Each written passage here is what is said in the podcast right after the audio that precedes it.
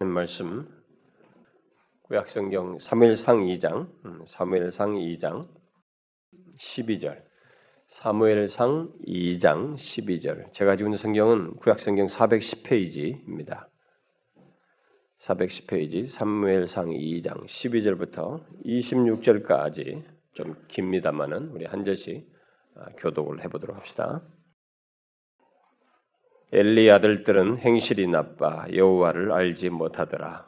그 제사장들이 백성에게 행하는 관습은 이러하니 곧 어떤 사람이 제사를 드리고 그 고기를 삶을 때에 제사장의 사원이 손에 세살 고기를 가지고 와서 그것, 그것으로 냄비에나 솥에나 큰 솥에나 가마에 찔러 넣어 갈고리에 걸려 나오는 것은 제사장이 자기 것으로 가지되 실로에서 그곳에 온 모든 이스라엘 사람에게 이같이 할 뿐 아니라 기름을 태우기 전에도 제사장의 사원이 와서 제사 드리는 사람에게 이르기를 제사장에게 구워드릴 고기를 내라. 그가 내게 삶은 고기를 원하지 아니하고 날 것을 원하신다 하다가 그 사람이 이르기를 아, 반드시 먼저 기름을 태운 후에 내 마음에 원하는 대로 가지라 하면 그가 말하기를 아니라 지금 내게 내라 그렇지 않냐면 내가 억지로 빼앗으리라 하였으니 이 소년들의 죄가 여호와 앞에 심히 크면 그들이 여호와의 제사를 멸시함이었더라. 사무엘은 어렸을 때 세마포 에봇을 입고 여호와 앞에서 섬겼더라. 그의 어머니가 매년 드리는 제사를 드리러 그의 남편과 함께 올라갈 때 작은 그에게 주었더니 엘리가 엘간나와 그의 아내에게 축복하여 이르되 여호와께서 이 여인으로 말미암아 내게 다른 후사를 주사 이가 여호와께 간구하여 얻어 바친 아들을 대신하게 하시기를 원하노라 했더니 그들이 자기 집으로 돌아가매 여호와께서 한나를 돌아보시고 임신하여 세 아들과 두 딸을 낳게 하셨고 아이 사무엘은 여호와 앞에서 자 엘리가 매우 늙었으니 그의 아들들이 온 이스라엘에게 행한 모든 일과 회망문에서 수종드는 여인들과 동침하였음을 듣고 그들에게 이르되 너희가 어찌하여 이런 일을 하느냐? 내가 너희의 악행을 이 모든 백성에게서 듣노라 내 아들들아 그리하지 말라 내게 들리는 소문이 좋지 아니하니라 너희가 여호와의 백성으로 범죄하게 하는도다 사람이 사람에게 범죄하면 하나님이 심판하시려니 만일 사람이 여호와께 범죄하면 누가 그를 위하여 간구하겠느냐 하되 그들이 자기 아버지의 말을 듣지 아니하였으니 이는 여호와께서 그들을 죽이기로 뜻하셨습니다. 다 같이 읽읍시다. 아이 사무엘이 점점 자라매 여호와 사람에게 은총을 더욱 받더라. 앞으로 살필 이 내용 속에서 등장하는 이 엘리의 가정이나 어쩌면 한나, 한나의 가정이죠. 엘리와 한나, 그리고 그들의 자녀인 흠니와 비누아스, 그리고 어, 사무엘. 뭐 이런 여기에 등장하는 이 부모와 자식들에 해당하는 이 어, 등장 인물들 중에 최소한 한 사람에게 이상은 한 사람 이상에게는 여러분들이 연관을 갖게 될 거라고 어, 봅니다. 여러분들이 부모라는 위치에서 그들과 연관을 갖든 자식의 위치에서 연관을 갖든 또 자신의 시간상으로는 자신의 과거와 관련해서 어, 연관성을 갖든 아니면 또 현재 시제와 관련해서 연관성을 갖든 아니면 또 미래 시제와 연관을 갖든 여러분들은 어떤 식으로든 여기 등장하는 인물과 다 어떤 각각의 연령대든 다 어떤 식으로든 어, 관계 연관을 가질 거라고 믿습니다. 뭐 설사 결혼하지 않은 부모에도 해당되지도 않고 뭐 아직까지 뭐 자녀라고 뭐 자녀임에도 불구하고 어, 중간 아직은 뭐 자녀 의식이 좀 덜해가지고 자기는 이제 결혼할 연령이 됐다고 그래서 어, 장성하다고 그래서 조금 여기와 관련이 없다고 여길 만한 사람이라 할지라도 여러분들은 과거가 어떠했고 또 지금의 모습이 어떠한지 그리고 미래의 자신은 어떠할 것인지를 생각해 볼 수 있는 면이 있기 때문에 다 연관이 있을 거라고 믿습니다. 특히 자신이 사무엘과 같은 모습과 상태를 가지고 있는지 또 어, 그런 삶의 여정을 가지고 있는지 아니면 흠리와 비나스라고 하는 여기 등장하는 또 다른 이 자녀들의 모습과 상태를 가지고 있는지 그들과 같은 삶의 여정을 가지고 있는지를 여러분들은 여기서 어, 볼수 있을 거라고 생각이 됩니다.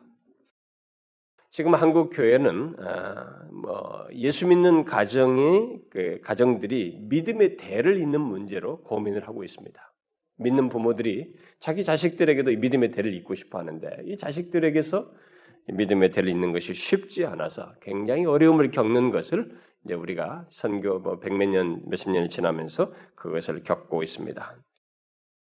또 교회 안에서 오랜 세월을 보냈을 뿐, 음, 어, 보내고 있지만 어, 진실한 믿음을 가진 사람이 있는가 하면 어, 또 현실적으로 어, 그이좀 믿음이 좀 거짓된 어, 그런 모습을 가지고 있는 그래서 교회는 그냥 대충 나오지만은 형식적인 그런 믿음과 삶을 가지고 있는 그런 문제로 인해서 고민하는 케이스들도 제법 있는 줄 압니다.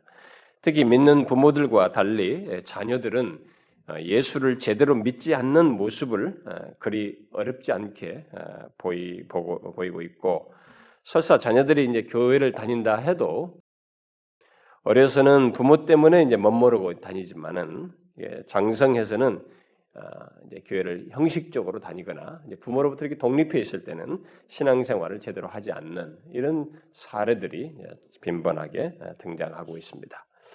우리는 그런 현실 속에서 어, 부모조차도 어떻게 하지 못하는 그런 모습을 오늘날 이렇게 보게 되는데 그래서 드러난 현실은 교회 안에서 자란 사람들 또 그가 모태 신앙이든 오랜 동안 이 교회 안에서 어, 자라온 사람이든 결국 본문에 나오는 이 두 가정의 자녀들처럼 두 부류로 나뉘는 현상이 오늘날 이 시대에도 있다라고 봅니다. 물론 그 배경에는 부모들이 적지 않게 연관이 있습니다. 여기 보면 사무엘이라고 하는 자녀가 있고 흠리와 비니라스라는 이 자녀이 교회 안에서 이 성전에서 자라나었다니 믿음의 강, 공동체 속에 자라나고 있지만 두 부류예요. 부류가 나뉘고 있는데 그런 두 부류로 오늘날 우리들에게 예, 우리도 이제 오늘날 교회 안에서 이런 두 부류를 엄연히 이제 보고 있습니다. 물론 이런 배경 속에는 이렇게 되는 배경에는 어, 부모들이 상당히 관련이 있습니다. 뭐100% 관련 있다고 말하기는 어렵고 어, 부모들이 적지 않게 깊은 관련을 가지고 있어요. 어쨌든 우리는 여기 사무엘상 초반부에 나오는 두 가정을 통해서 하나님이 기뻐하시는 가정이 어떠한지 또 하나님께서 흥하게 하시고 쇠하게 하는 가정은 또 어떤 것인지를 아, 볼수 볼 있다고 봅니다. 자, 이 모든 사실을 살피기 위해서 음, 그 모든 내막을 밝힌 아, 여기 아, 사무엘상 1장부터 이제 7장에 주로 이제 전반부 1장부터 4장 사이에 주로 나옵니다만은 3장 사이에 더 길게 보면 7장에 기록된 이 두 가정에 대한 기술을 기록된 내용들을 차분히 살펴보기를 원합니다. 사무엘상 초반부의 기록은 사무엘의 어머니인 이 한나에 관한 기록을 중심으로 해서 시작하고 있습니다. 아, 뒤이어서 주요 인물로 등장하는 사람은 사무엘이지만 아, 그 이야기의 시작은 그의 어머니인 한나로부터 시작하고 있습니다. 그러므로 우리는 먼저 여기 초두에 나오는 두 가정의 부모에 대해서 어, 살피는 것이 어, 순서라고 생각이 됩니다.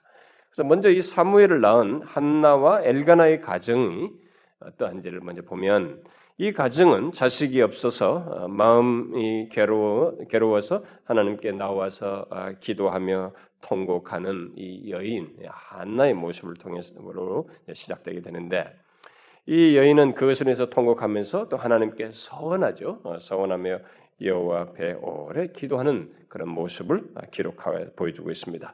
오늘 읽은 본문을 상세히 설명할 것이 아니고 이 배경적인 내용을 연관지어서 주로 살피도록 하겠습니다. 그래서 하나님께서는 은혜롭게도 그런 기도를 하고 있는 이 한나의 기도 응답하여서 이제 아이를 주시게 되죠. 그리고 그녀는 아, 주신 아이를 예, 젖대자마자 예, 서원한 대로 여호와께 드리는 그 내용이 예, 기록되어 있습니다. 그녀는 자기 몸을 통해 주신 아들 어, 너무도 사랑하는 그 아들을 어, 믿음으로 이렇게 하나님께 그대로 기꺼이 드리죠. 1장 후반부를 보면 그녀가 얼마나 하나님을 경외하며 또 믿음으로 행했는지를 어, 보게 됩니다. 그리고 계속되는 그 2장에서 하나님께 고백하며 드리는 기도 내용 속에서 그녀가 얼마나 하나님을 생생하게 믿고 있었는지를 보게 됩니다. 결국 한나의 그 아이는 아, 이제 회막에서 자라면서 여호와를 섬기는 모습을 아, 보게 됩니다. 이 아이에 대한 내용은 예, 다음 시간에 이제 아, 이어서 쭉 뒤은 시간에 살피겠습니다만은 그에 대한 뒤은 기록들은 참으로 놀랍습니다.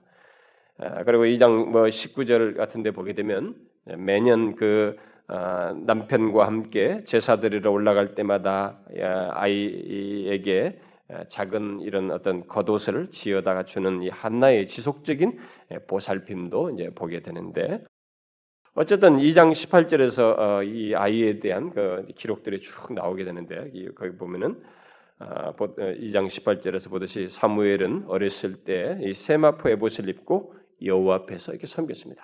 아주 어려서부터 음, 그런 모습을 보이죠. 또 2장 21절 하반절에 보면 아이 사무엘은 여호와 앞에서 자란다 이렇게 자라니라라고 말하고 있습니다. 또 2장 26절에서 아이 사무엘이 점점 자라매 여호와와 사람들에게 은총을 더욱 받더라 이렇게 기록되어 있어요. 그리고 3장에서 이제 사무엘이 하나님을 만나게 됩니다.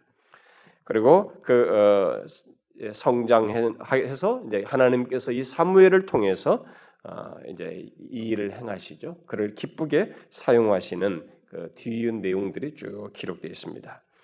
그리고 이제 3장 19절부터 20절에서는 사무엘이 자라매 여호와께서 그와 함께 계셔서 그의 말이 하나도 땅에 떨어지지 않게 하셨다. 이렇게 기록하고 있습니다.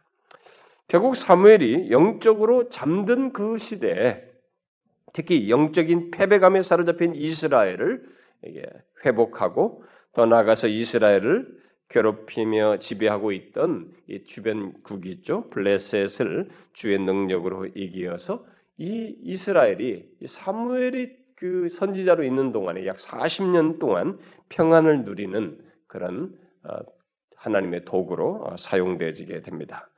그, 그에 반해서 엘리의 가정은 뭔가 좀 다릅니다. 이런 좀 이게 이 사무엘의 한나와 그 자식 에 이어서 일어나는 이 모든 것은 뭔가 점진적으로 하나님과 함께 이렇게 그 가정에 은혜가 넘치고 어, 참 하나님께서 그들에게 복을 주신다고 하는 것을 어, 명백하게 볼 수 있는 참 은혜롭고 복된 내용들로 쭉 점진적으로 이렇게 나타나는데 엘리는 반대의 모습을 보이게 됩니다. 이 엘리는 음, 대제사장으로서 이스라엘의 당시 최고 지도자였죠. 그에게는 믿음직한 자, 자식들이 그에게 있었죠. 그러나 그 엘리의 두 아들, 예, 그두 아들은 흠니와 비나스죠. 예, 그 엘리의 두 아들에 대한 성경의 기록은 별로 좋지가 않습니다. 2장 12절에 기록되기를 엘리의 아들들은 행실이 나빠 여호와를 알지 못하였다. 이렇게 기록하고 있습니다. 옛날 번역은 이들은 불량자라 이렇게 기록해 놨어요. 그 말씀이 사실이라는 구체적인 증거는 그들이 하나님께 드리는 제물을 자기 마음대로 취하여서 갖다 먹는 사건을 통해서 단적으로 드러납니다. 오늘 우리가 읽었죠. 원래 하나님께서 그 그렇게 하라고 한 그 규칙이 있어요. 예물 드려진 예물에 대한 고기를 제사장들이 어떤 걸 가질 수 있는 것이 무언지를 정해놓은 것인데 그걸 자기 마음대로 갖다가 취하는 이런 사건을 보게 됩니다. 이게 여기에서 기록된 것이니까 이게 한 번의 사건이 아니고 그런 것을 익숙하게 차례 했을 것으로 보입니다. 이에 대해서 성경이 기록하지 않습니까? 이 소년들의 죄가 여호와 앞에 심히 크면 그들이 여호와의 제사를 멸시함이었더라. 오늘날로 말하면 아, 예배를 아주 우습게 여기고 음, 가볍게 여기는 그런 모습을 상상할 수 있겠고 하나님께 속한 것들을 하찮게 여기며 아, 가볍게 여기고 마음대로 행하는 뭐 이런 것들을 어, 생각할 수 있겠습니다. 그런데 그 이들이 그런 정도만이 아니었습니다. 그들은 하나님께 어, 어, 하나님 그 경배드리는 이 회망문에서 아, 정말 그 상상하기 힘든 일을 했죠. 거기서 수종드는 여인들과 동침하였습니다. 전혀 하나님을 의식하지 않고 자기 본성대로 행하는 하나님이 임재해 계시다고 하는 것을 상징적으로 드러내는 것이 바로 해막이었는데 그 해막에서 하나님의 임재 같은 거, 뭐 하나님이 알고 계신다, 보신다는 것 같은 거뭐 전혀 신경 쓰지 않고 아, 자기 본성대로 행하였습니다. 그런데 그런 소문을 들은 아, 그들의 아비 엘리는 아, 그 아들들을 이렇게 적당히 타이르죠. 음, 적당히 타입니다. 엘리는 그들에게 내게 들리는 소문이 좋지 않다고 하면서 그렇게 하지 말라 이렇게 말을 합니다. 아, 물론 거기서 멈추지 않고 어, 엘리는 좀 더 그 성경적인 진리까지도 말을 하죠. 범죄하면 하나님의 심판이 있을 것이다. 그래 그래 하면 안 된다 이렇게 얘기를 합니다. 그 아들들은 이 아비의 말을 물론 듣지 않습니다. 아, 그래서 하나님께서는 그에 대해서 예, 뜻을 정하시죠. 어떻게요? 아, 기록된 대로 어, 어떤 뜻을 정하셨습니까? 이 아들들을 죽이기로 하나님께서 뜻을 정하셨다. 그것이 어떻게 성취되는 것은 언, 어, 제 어떻게 어느 시점에 일어날지는 우리가 이제 뒤에 가서 보게 되겠습니다만은 일단 하나님께서 죽이기로 뜻하셨다라는 기록을 보게 됩니다. 이 가정에 대한 기록은 예, 그것으로 끝나지 않습니다. 아, 은혜로우신 하나님께서 하나님의 사람을 보냅니다. 어떤 한 사람을 보내어서 엘리에게 경고를 하죠. 경고를 한다는 것은 아직까지 기회가 있다는 말이기도 합니다. 어떤 면에서 그래도 지금부터라도 좀 더 정신을 차리면 거기에서 정신 차린 것에 대한 어떤 하나님의 은혜를 입을 수 있다는 말이기도 합니다. 어쨌든 그 엘리에게 하나님의 사람이 가서 경고를 하죠. 네, 엘리는 결국 그 경고 내용 속에 부모에게도 죄가 있다는 사실을 이 하나님의 사람이 말을 해주면서 경고를 합니다. 그러니까 자식의 죄를 알면서도 가만히 있었으므로 이제 출애굽 때부터 아론의 가계를 이어져 온 제사장직이 그래서 그 가족의 계보를 따라서 자기가 제사장이 됐는데 그 자기 조상 대대로 왔던 이 계보가 제사장직에 이어온 이 계보가 이제 끝나게 된다. 그래서 그 직을 다른 데로 옮길 것이고 이 엘리의 집은 영영토록 심판하시겠다라는 이런 말씀을 하십니다. 여러분 성경에 보면은 하나님께서 이렇게 이렇게 하겠다 심판하겠다고 딱 할 때 이 경고잖아요. 이때 듣고 회개할 때 하나님께서 뜻을 돌이켜요. 어? 네, 거기서 이걸 멈추시는 행동을 하죠. 우리가 아, 니누의 사건 이런 거 볼 때도 하시지 않습니까? 근데 이들이 별로 달라지지 않아요. 어쨌든 우리는 하나님께서 이 두 아들을 죽이기로 뜻하신 것이 언제 어떻게 이루어지는지 결국 엘리의 집이 언제 어떻게 하나님의 심판을 받는지 뒤에서 기록되는 뭐 4장 이하에서 쭉 보게 됩니다. 항상 이스라엘을 괴롭혀온 블레셋이 아, 이스라엘을 쳐들어오고 그에 대한 대처 방안으로 두 아들이 여호와의 법궤를 지고 나갔다가 죽임을 당하게 되고 법궤마저 빼앗기는 그런 장면이 이제 나중에 나옵니다. 그런 부분은 더 나중에 이어서 살피도록 하겠습니다. 아, 그리고 이제 이 그 자기의 두 아들이 결국은 이제 나가서 이제 죽게 되죠. 그 사건 어, 법계를 메고 나갔다가 이제 거기서 죽게 됩니다. 근데 법계를 빼앗겠다는 소식을 이제 아비인 이 엘리가 듣고 이제 이 엘리도 의자에서 어, 거꾸라져서 목이 부러져서 죽게 됩니다. 기록이 이제 뒤에 있는 기록이 다 그래요. 오늘은 제가 대략을 먼저 서론적으로 전체 흐름을 얘기하는 것입니다. 그러면서 이 두 부모에게 좀 편중돼서 얘기하는 것입니다. 아, 그 정도가 아니었습니다. 더 첨가된 내용이 있었는데 엘리의 며느리죠. 예, 며느리 비느하스의 아내가 임신해 있었는데 아, 남편이 예, 죽었다라는 소식. 특별히 또 시부가 자기 시아비가 이제 죽었다는 소식을 듣고 갑자기 예, 아파서 몸을 구부려서 해산하고는 아이를 낳고 어, 그 며느리도 죽게 됩니다. 이것이 엘리 가정의 스토리입니다. 그러니까 어떻습니까? 제가 지금 간단하게 이제 뒤에까지 얘기했습니다만 이 한나의 가정은 이렇게 하나님이 함께 하셔서 이렇게 승승장구하는 것처럼 뭔가 이렇게 하나님이 함께 하셔서 은혜와 복을 주신다는 것이 이게 점진적으로 드러나는 것에 반해서 여기는 점진적으로 이렇게 멸망을 향해서 가서 결국은 그 가정이 다 어, 망가지는 어? 아, 이런 장면을 보게 됩니다. 이게 역사적인 기록이에요. 역사 기록입니다. 실제로 어, 기록으로서 우리에게 남겨준 것입니다. 이 두 가정이 너무 다르죠, 여러분. 어, 너무 다릅니다. 그러나 그런 모습은 우리의 현실 속에도 있다는 것을 아셔야 됩니다.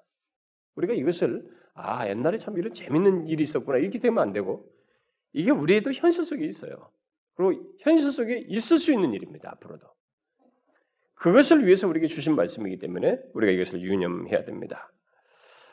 아, 우리는 여기서 이제 묻지 않을 수가 없습니다. 그것은 이 두 가정에 대조되는 모습, 그 두 가정의 흥망의 원인이 무엇인가라는 거예요. 왜 한 가정은 이렇게 쭉 이렇게 하나님의 은혜와 복을 얻으면서 이렇게 흥하고 한 가정은 이렇게 쭉 망하고 있는가? 이 원인이 도대체 뭔가라는 것입니다. 뭐 이 부분은 제가 다음 시간까지 이어서 해야 될 것 같습니다. 오늘은 간단하게 아, 부모를 중심으로 해서만 아, 살피려고 합니다. 여기 사무엘상 이 전반부는 아, 이에 대해서 분명히 말해주고 있습니다. 그래서 그 원인을 알기 위해서 우리는 성경에 기록된 이 두 가정에 대한 대조적인 기록들, 표현들을 살필 필요가 있습니다. 성경은 먼저 이 두 가정의 부모들의 차이를 명백히 기록해주고 있습니다.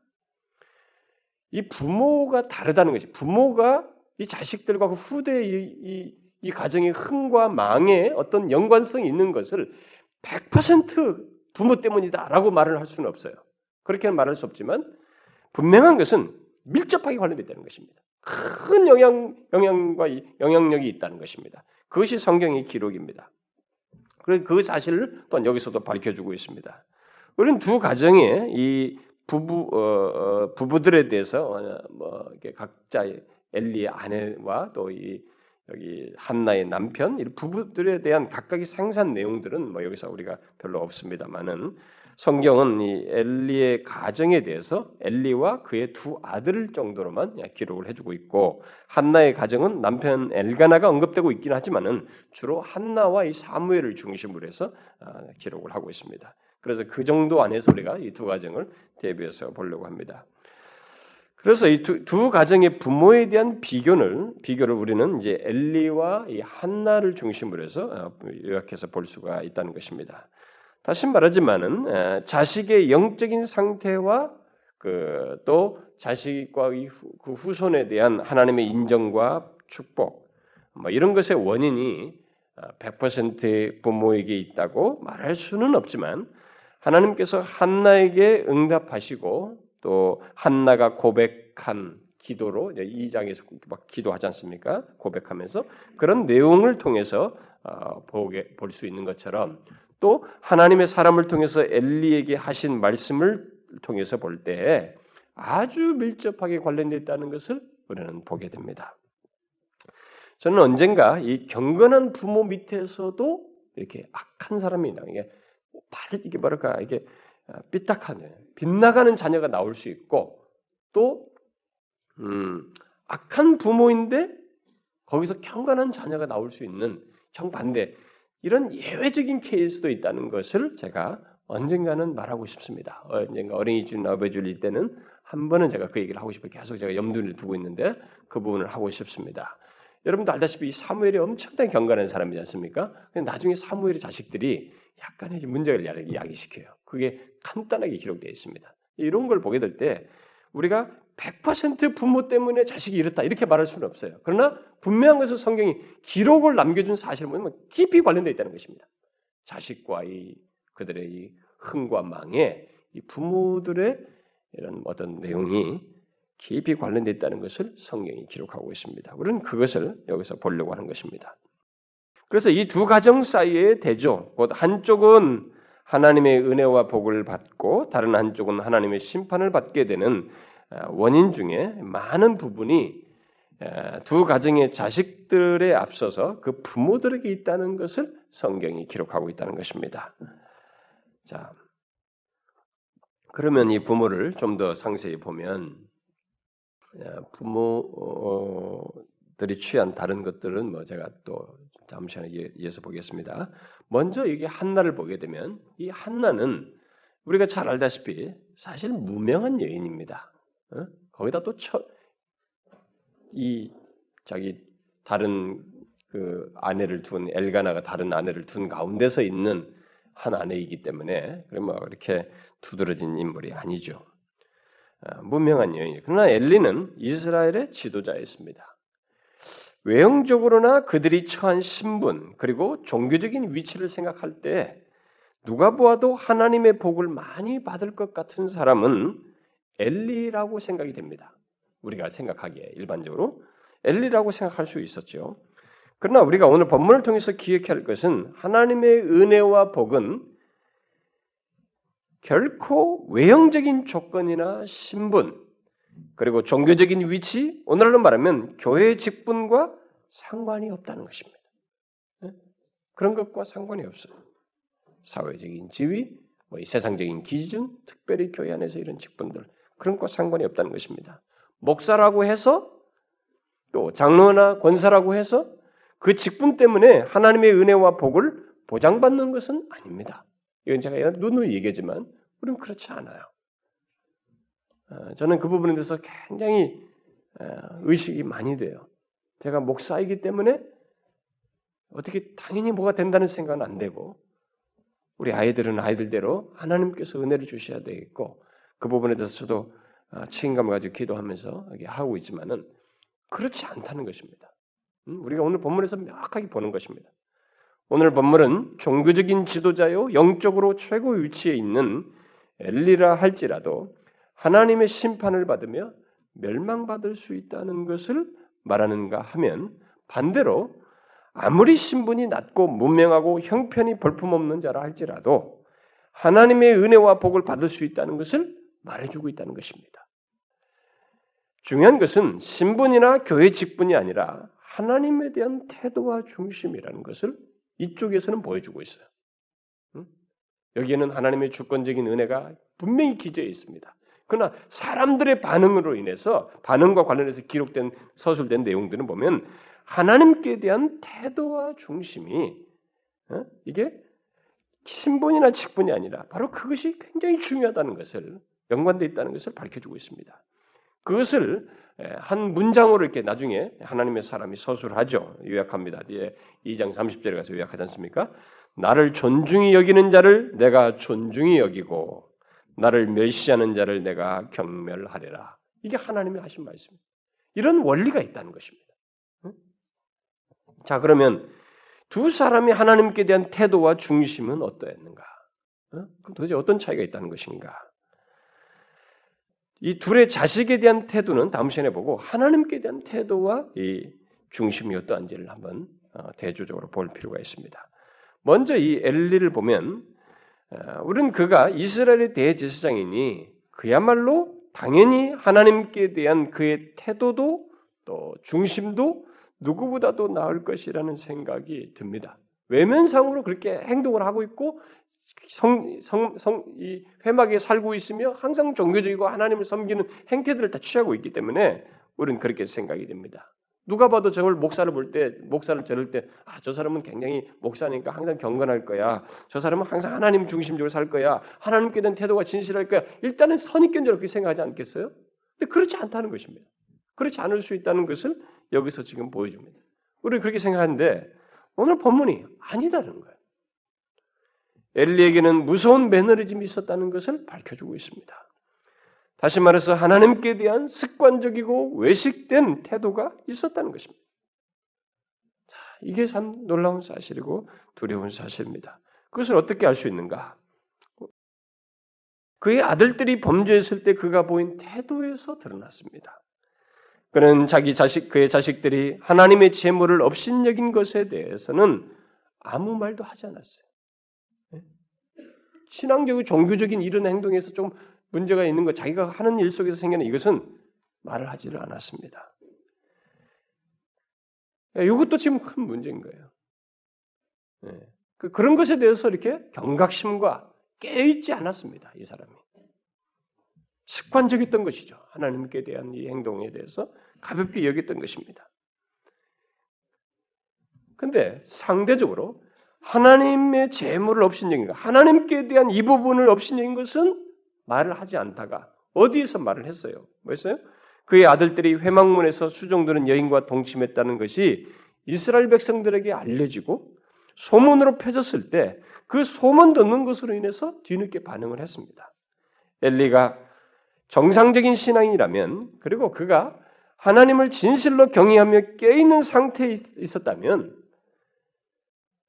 그런 가운데서 하나님을 섬기는 자였다면 그가 두려워해야 될 것은 백성들의 소문이 아니었어요. 하나님 자신이어야 했던 것입니다. 이것은 우리가 명백히 알아야 됩니다.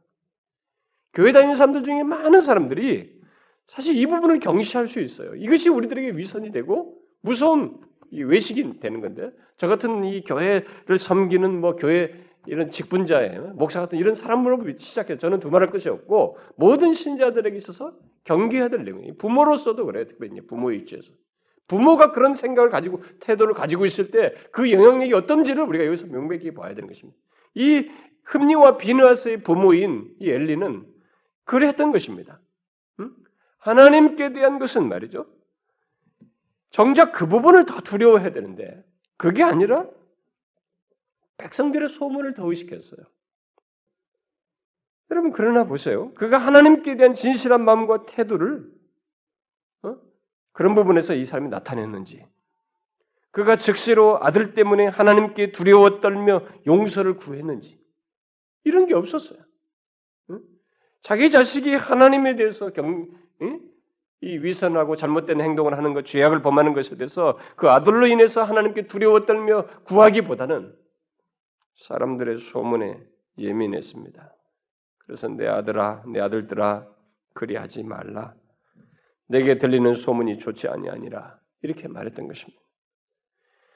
이 사람들은 이 엘리는 사람들의 이목만을 생각했습니다. 하나님의 이목, 다시 말해서 하나님께서 아시고 보신다는 것에 대해서는 민감하지 않았습니다. 여러분 바로 이것이 신앙의 매너리즘이에요. 하나님보다 사람을 의식해서 무엇을 행하는 것 이게 진실치 못한 신앙이에요. 매너리즘이 빠진 사람들의 모습입니다. 그러니까 하나님을 의식해서 자식을 보고 하나님을 의식해서 생활을 하고 봉사를 해야 하는 것인데 그것이 아니라 사람의 눈을 의식해서 자식을 보고 생활을 하고 봉사를 하고 섬기는 것 이게 바로 신앙의 매너리즘이고 지금 엘리와 같은 모습을 갖는 것입니다. 여러분, 우리에겐 이런 장, 이런 모습이 없는지를 참 꼭 생각해보고 넘어가야 됩니다. 특별히 부모의 위치에 있는 사람들. 물론 이 모든 부모가 아니라 개인적인 신앙인으로서도 이 문제를 생각해 봐야 되지만 특별히 부모들은 이 부분에서 생각해야 됩니다. 어떻습니까, 여러분? 여러분들은 자식들의 죄악됨과 하나님께 대한 삶과 태도가 경솔하고 진실치 못한 것을 보게 될 때 여러분들은 그것을 감지해냅니까? 감지해낼 만큼의 영적인 깨어있음과 분별력이 있습니까? 또 그것을 넘어서서 그런 것을 인하여서 두렵고 떨림으로 하나님께 은혜를 구하면서 자식이 망하지 않기 위해서 진짜 망하지 않게 하기 위해서 부모로서의 두렵고 떨림으로 하나님께 은혜를 구하는 그런 모습이 있느냐는 거예요. 우리는 여기 엘리의 가정과 한나의 가정을 역사적인 사실이면서도 우리에게 이런 계시로서 우리 준 것은 하나님의 분명한 이 메시지에 대해서 우리는 가볍게 여기지 말아야 됩니다. 이런 신앙의 매너리즘을 사람의 눈 이목은 되게 의식하면서도 하나님을 의식하지 않는 이런 신앙적인 매너리즘을 우리는 경계해야 됩니다. 그런 것이 자식에게도 그대로 드러나요. 음? 그렇게 자식을 결국은 구출해내지 못하는 행태가 되는 것입니다. 그런데 이 사람의 신앙의 매너리즘은 그것만이 아니었습니다. 신앙의 매너리즘은 이 사람이 드러낸 그런 모습은 하나님의 진리를 이론적으로만 알고 있었어요. 신앙의 매너리즘이라는 것은 바로 그런 것을 포함하는 것입니다. 이론적으로만 알고 있다는 것입니다. 예? 하나님의 진리를 이론적으로만 알고 있는 것이에요. 머리로만 알 뿐 하나님의 진리를 실제로 삶에 적용하지 않는 것이 매너리즘이다 이 말이에요. 어? 이런 위선적인 것이다 이 말입니다. 여기 엘리를 보십시오. 그는 25절에서 그의 아들들에게 아주 옳은 소리를 했습니다. 응? 심판이 임한다. 너 그렇게 하면 안 된다. 네가 죄를 범하면 하나님께 심판, 하나님께서 심판하신다. 어? 성경의 중요한 교리입니다. 이것은 죄에 대해서 하나님께서 심판하신다. 이것은 성경의 중요한 진리예요. 그것을 말했습니다. 그러나 엘리는 그런 진리를 알고 말한 것에서 멈추었습니다. 실제로 하나님께서 그렇게 하실 것을 두려워하지 않았어요. 저 여러분들에게 묻고 싶습니다. 여기 앉아 계신 여러분들은 교회를 다니시면서 최소한 이런 진리를 알고 있잖아요. 하나님의 죄에 대해서 얼마나 싫어하시며 어? 죄에 대해서 하나님께서 그 죄를 죄로 여기지 않면서 자기 마음대로 죄를 계속 지을 때 하나님을 우습게 알고 여기 돌이키도 회개치도 않고 계속 죄를 질 때 하나님께서 그 죄에 대해서 최소한 징계를 하시고 판단을 하신다는 것 여러분 다 알고 있잖아요. 여러분들이 알고 있는 그 지식에 대해서 여러분들은 어떻게 행동을 하십니까? 자식이 죄를 짓는 데 있어서 그 알고 있는 지식을 여러분들은 어떻게 활용하시나요? 야야야 하나님이 그렇게 하면 너 심판하실 건데 징계하실 텐데 그 죄는 하나님께서 그를 몰라라 하지 않는데 그러면 안 된다. 그렇게 하고 맙니까? 어떻습니까? 자식과 상관없이 자기 개인적으로라도 여러분들이 알고 있는 지식 그런 지식을 그저 이론적 지식으로만 알고 있나요? 엘리는 그 진리를 경외스럽게 믿고 진실되고 절박하게 아들을 권고하지 않았습니다. 만일 자신이 야, 너가 너가 지금 한 일이 무엇이냐 이게. 이거 엄청나다. 하나님 앞에서. 이런 것에 대한 분명한 믿음이 있고 하나님을 진실로 경외했으면 이 자기가 말한 대로 너희가 이렇게 죄를 보면서 하나님께서 이것을 경, 징계하실 텐데 심판하실 텐데 판단하실 텐데라는 것을 그것이 실행될 것을 알았다면 그것을 실제로 믿었다면 그것이 자기 자식에게 임할 것을 아는 부모로서 어떻게 해야 되겠어요? 자기 자식에게 이런 일이 내려지지 않기 위해서 부모로서 어떻게 해야 되겠습니까? 야야야 그러면 안 된다 이러고 말겠어요? 야, 엘리는 절박하게 공부하지 않았습니다. 우리는 그것을 29절에서 하나님께서 보낸 사람의 말에서 더 정확하게 알 수 있는데 거기 보면 하나님의 판단이 나오는데요. 하나님의 판단이 뭐라고 하냐면 내 아들들을 나보다 더 중히 여겼다. 이렇게 말하고 있습니다. 그러니까 이 엘리가 자기가 하나님께서 너 죄에 대해서 심판하신다. 이렇게 이런 지식을 알고 있었지만은 그 진리를 경외스럽게 믿고 진실하고 절박하게 아들을 권고하지 않은 동기가 있었어요. 상태가 중심이. 그게 뭐냐 이게. 내 아들들을 나보다 더 중히 여겼다는 것입니다. 그러니까 이게 정말로 하나님에 대한 지식이 이론적이었어요, 이 사람이. 실제로는 하나님보다 자기 아들들을 더 중시 여겼던 것입니다. 죄를 범함에도 불구하고. 사실 이 부분은요, 우리들이 어려울 수 있어요. 우리는 이 눈에 보이는 혈육에 대한 이 굉장한 강력한 끈 때문에 그래도 이게 더 중요하다는 생각이 돼요. 근데 만일 하나님이 이 관계를 끊을 수도 있거든요. 아들을 자식을 데려가지 않습니까? 나중에 이거 끊을 수 있는 하나님은 우리가 눈에 안 보이기 때문에 그렇게 생각지 않을 수 있어요. 근데 아니에요. 하나님이 하나님의 사람을 보내어서 그가 왜 그렇게 이 자식의 죄에 대해서 그런 심각한 죄에 대해서 절박하게 권고하지 않았는지를 말합니다. 네 아들들을 나보다 더 여겼다 하는 거예요. 또 3장 13절에서 하나님께서 엘리의 집을 심판하시는 이유를 설명하시면서 하나님께서 하신 판단이 나와 있습니다. 내가 그 집을 영영토록 심판하겠다고 그에게 말한 것은 그의 아는 죄악 때문이니 이는 그가 자기 아들들이 저주를 자청하되 금하지 아니하였음이니라 이렇게 말하고 있습니다. 결국 엘리는 죄에 대한 하나님의 심판 교리를 알고 가르치기는 했지만 그것이 끝이었어요. 그것은 분명 저주를 자청하는 것이었기 때문에 금해야 했을 텐데 그는 금하지 않았습니다. 이론적인 지식에서 멈추었어요. 바로 이것이 엘리의 집에 대한 하나님의 심판 이유였습니다. 내가 그 집을 영영토록 심판하겠다고 한 것은 그의 아는 죄악 때문이다. 라는 이런 말씀을 하셨어요. 심판의 이유를 뭐라고 말했다고요? 엘리의 아는 죄악 때문이다. 이렇게 명백히 밝혀줬어요. 알면서도 가만히 있었기 때문이라는 것입니다. 어떤 사람들은 내가 자식 일을 어떻게 할 수 있습니까? 말해도 안 듣는데 내가 어떻게 합니까? 자식은.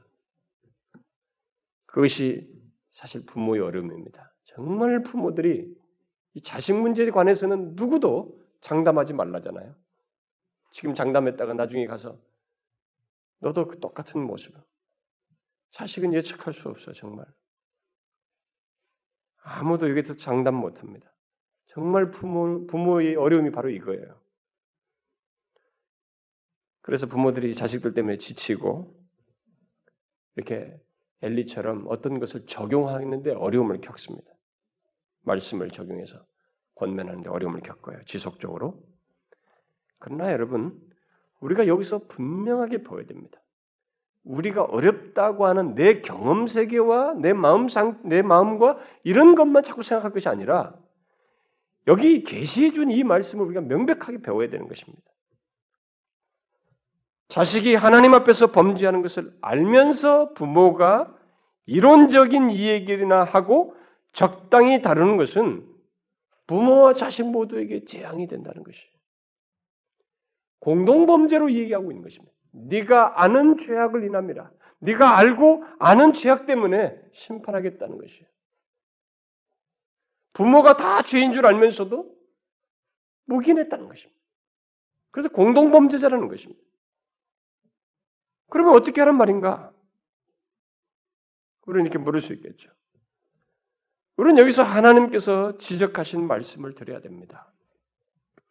곧 부모는 자신의 죄악을 인하여서 생길 하나님의 심판에 대한 두려움을 가지고 그것이 이론적 지식이 아니라 하나님의 이 계시된 말씀은 그것이 대단히 현실적으로 성취될 내용이고 하나님께서 실행하시는 말씀인 것을 알고 두려움을 가지고 어찌하든지 금해야 하는 것입니다.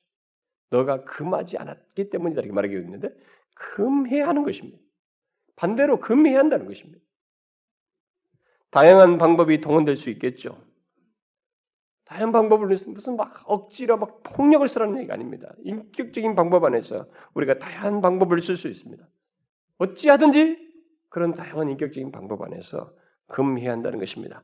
만일 말로 금하고 행동으로 금해도 말을 듣지 않았다면 우리는 우리 아는 죄악으로 인해서 하나님께 절규할 수 있을 것입니다.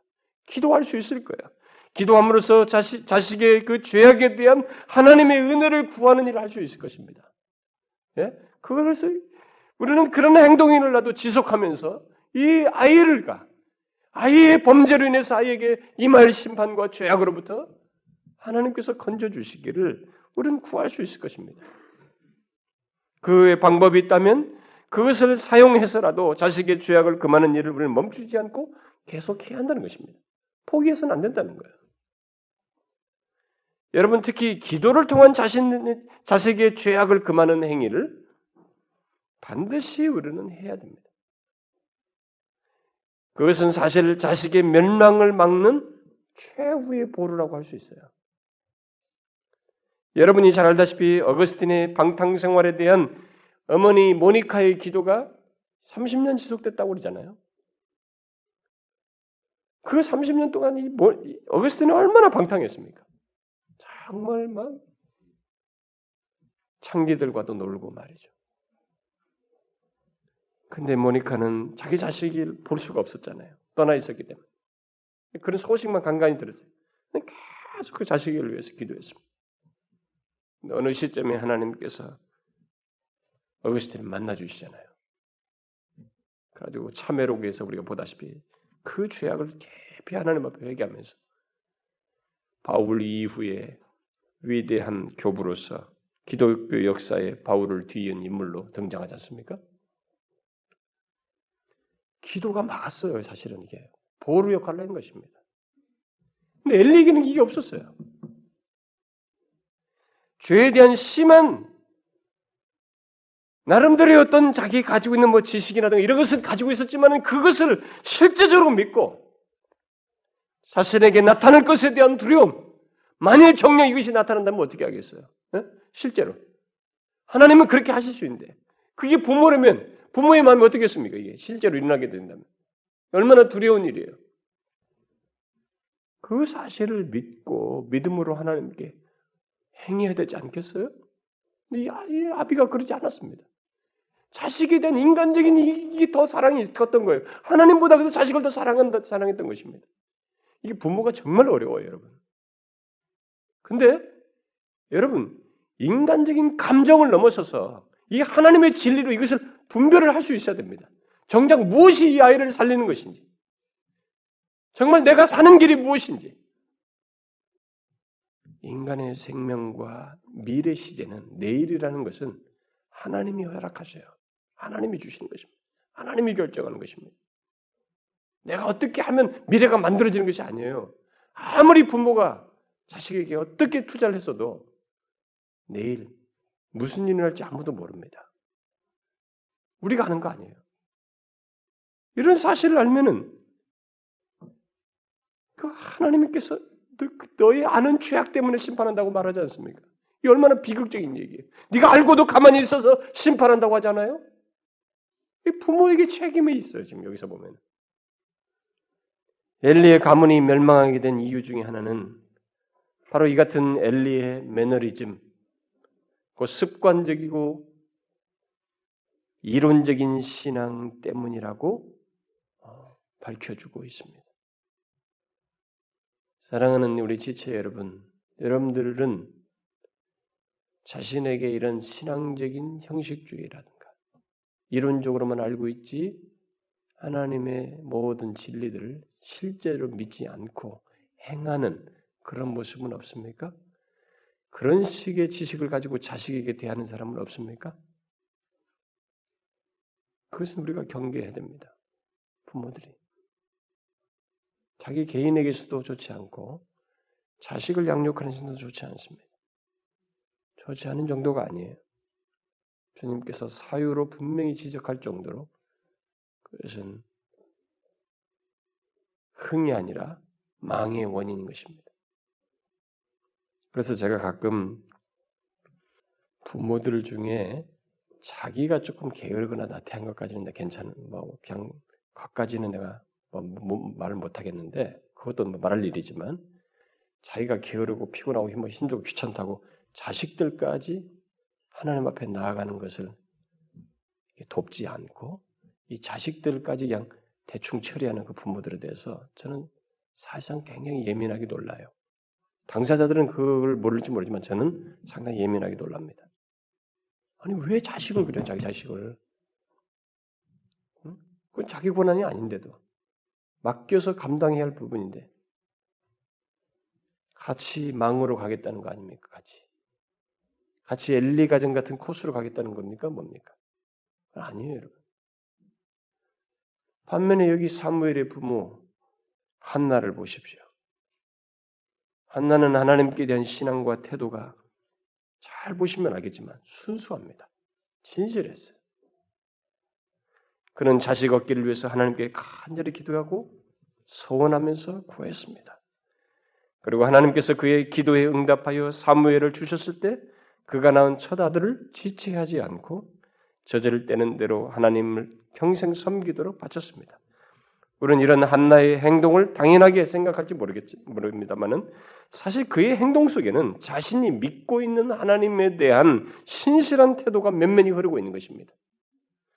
그녀는 자신이 임신했을 때 그리고 자식을 낳았을 때 지치지 않고 그 아들을 주신 자가 분명히 하나님이라는 믿음을 가졌고 또 하나님 앞에서 신실하게 자신의 기도대로 자신에게 몹시 귀한 천 아들을 주신 하나님을 인정하면서 가져왔어요. 하나님을 입술로만 믿거나 또 서원만 하고 행동을 주저하는 그런 모습을 보이지 않았습니다. 그렇지 않는 것은 그렇지 않은 것은 하나님을 경외했기 때문이죠. 다른 것 아니에요. 그가 정말 하나님을 의식했던 것입니다. 진실로 경외했기 때문에 그래요.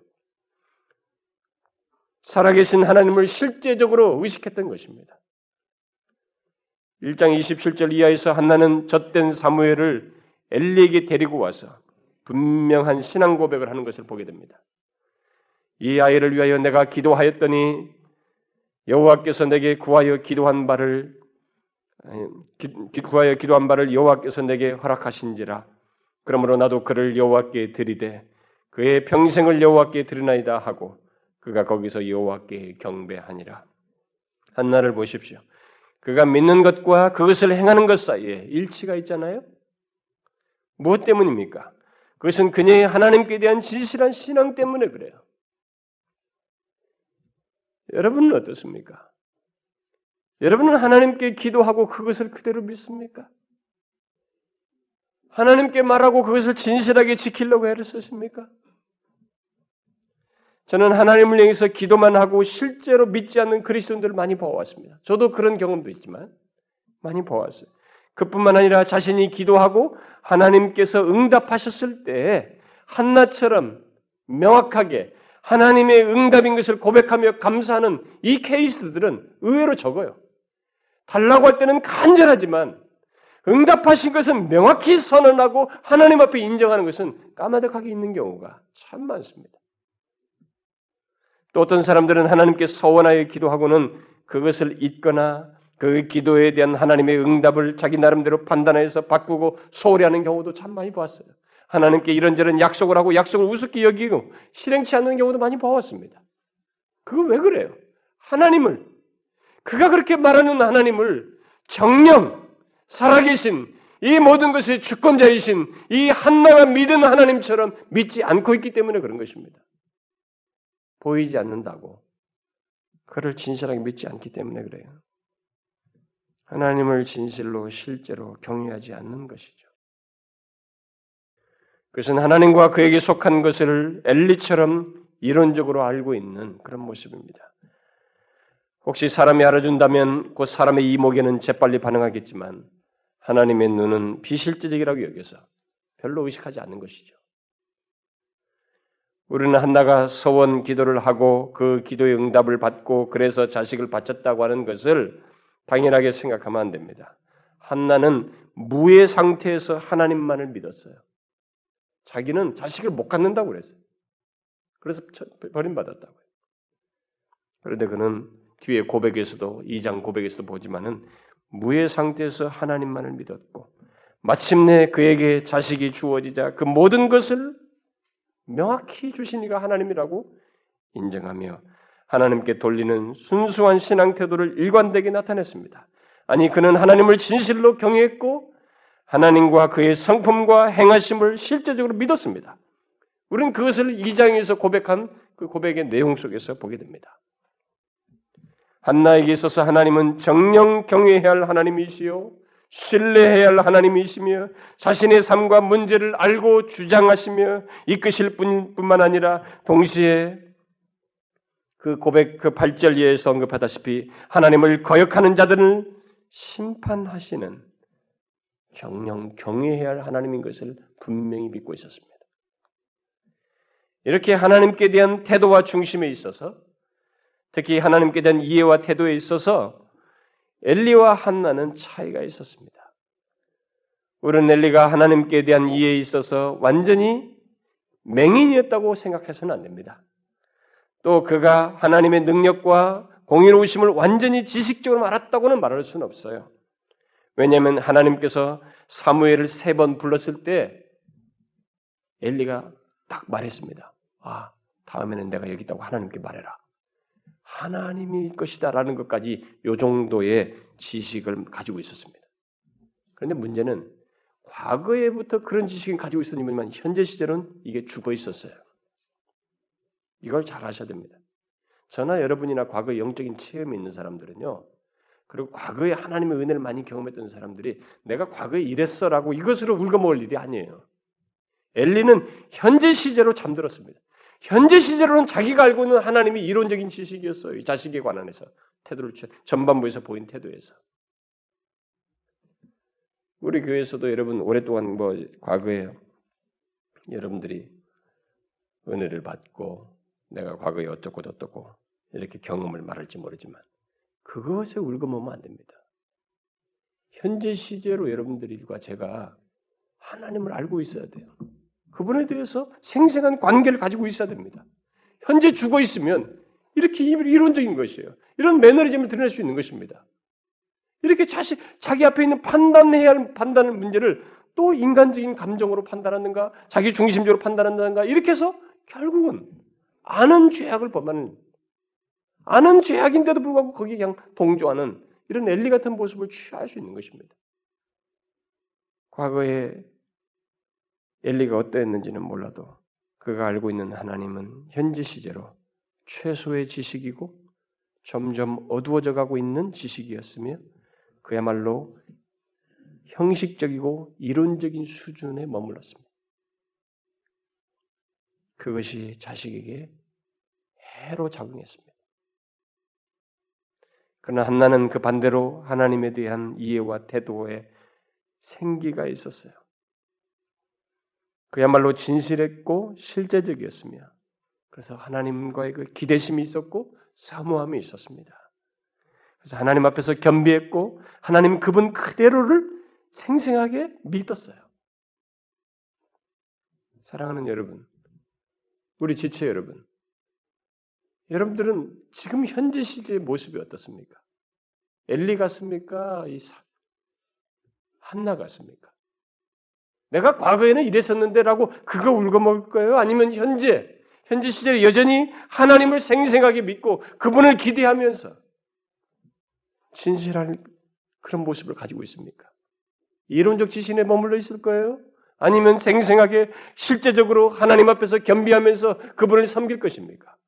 현재 시제가 어떻습니까? 여러분 그것이요 자식에게까지 영향을 미친다는 것입니다. 이 두 사람은 똑같이 하나님을 믿는 영역 안에 있었지만 너무 달랐습니다. 하나님을 믿는 것, 하나님을 예배하는 것, 하나님께 대한 지식과 용어, 삶의 방식 등 이런 것들은 외형적으로 다 똑같아요. 비슷해요. 그러나 그 두 사람은 하나님에 대한 이해와 태도에 있어서 그 진실함에 있어서 크게 달랐고 그것은 결국 각 가정의 흥망에 영향을 미쳤습니다. 가정의 분위기를 넘어서서 다음 세대의 영적 분위기와 하나님의 은혜와 복에 크게 누리는 문제에 지대한 영향을 미쳤습니다. 여러분 우리 자신들 한번 보세요. 우리들은 어떤가? 저는 이, 이 설교 솔직히 자신이 없어요. 나도 이 문제에 대해서 과연 자신 있느냐. 이런 얘기를 하고 너도 이 잣대로 너를 판단하면 어떻게 될 것이냐 할 때 두렵습니다. 그러나 이 피해갈 수 있는 문제가 아니에요. 우리는 완전치는 못할지라도 분명히 계시된 이 말씀 앞에서 우리는 겸비해야 되고 우리가 가야 할 길이 이 엘리 길이 아니에요 정말. 이론적으로만 알고 있지. 자식을 그렇게 대충 처리하고 하나님 앞에 멸망해가는 자식인데 죄를 범하는 자식에 대해서 하나님이 그를 징계하시면 어떻게 하겠다는 거예요? 어? 그 계속 죄 상태에 있는 것에 대해서 방치한단 말입니까? 아니지 않습니까? 자기 자신도 마찬가지. 우리에게 있어서 믿는 하나님은 어떻습니까? 생생한 하나님입니까? 이론적 하나님이에요? 여러분들은 예배 나올 때 그 하나님 의식합니까? 여러분 예배당에서 흠리와 비나스가 제사드리는 이것을 아주 우습게 여기듯이 습관적으로 여기십니까? 아니면 하나는 하나님 앞에서 보이지도 않는 하나님 그가 무에서 유를 창조할 거라는 믿음을 가지고 겸비하면서 통곡하듯이 진실하게 하나님 앞에 섭니까? 어떠세요, 여러분? 우리는 이런 부분을 봐야 됩니다. 이게 그냥 우, 비현실적으로 생각하지 아니라 실제적으로 우리가 직접적으로 연관돼서 우리에게도 봐야 돼요. 아, 나는 당연히 한나지. 그렇지 않아요. 상태를 가지고 말해야 됩니다. 교회 안에는 두 부류가 있습니다. 엘리와 엘리 같은 부모와의 부류와 한나와 같은 부모 부류가 있고 또 흠리와 비누아스 같은 부류가 있고 사물 같은 부류가 있을 수 있어요. 교회 안에 우리는 여기서 이 메시지를 들어야 됩니다. 하나님의 메시지는 너무 선명해요. 한나와 같이 하나님 앞에 진실한 그분에 대한 이해와 태도에 있어서 진실한 신자여야 합니다. 그 모습으로 자식들에게도 권면하고 수고하는 일을 기꺼이 해야 됩니다. 자식들은 말 안 들으려고 그래요. 그래도 우리는 최소한 기도할 수 있습니다. 말과 행실로 권면하다가도 안 되더라도 모니카처럼이라도 기도할 수 있어요. 우리는 여기에 힘써야 됩니다. 그래 다음 세대가 아이들이 죄악 가운데 하나님으로부터 징계받지 않도록 우리는 권하고 돕는 자여야 합니다. 우리 모두 그러기를 바래요. 기도합시다. 하나님 아버지, 우리가 교회를 다니고 예수를 믿는다는 것, 외형적으로 종교적인 기독교적인 모든 행동과 이런 섬김을 가지고 있다고 해서 우리는 그것으로 때때로 그냥 안주하고 만족할 때가 있지만, 어, 주께서 우리에게 주시는 이 말씀이 우리로 하여금 경성케 합니다. 정말 우리가 신앙의 매너리즘을 가지고 이 아는 죄악들을 가볍게 여기며 엘리와 같은 태도를 취한 것에 대해서 주께서 심히 원치 않은 것을 우리에게 말씀해 주시니 주여 그 말씀 귀담아 듣기를 원합니다.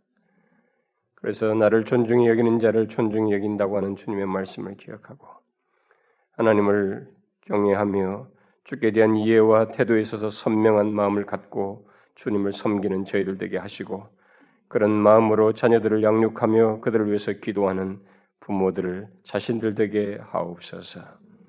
예수 그리스도의 이름으로 기도하옵나이다. 아멘.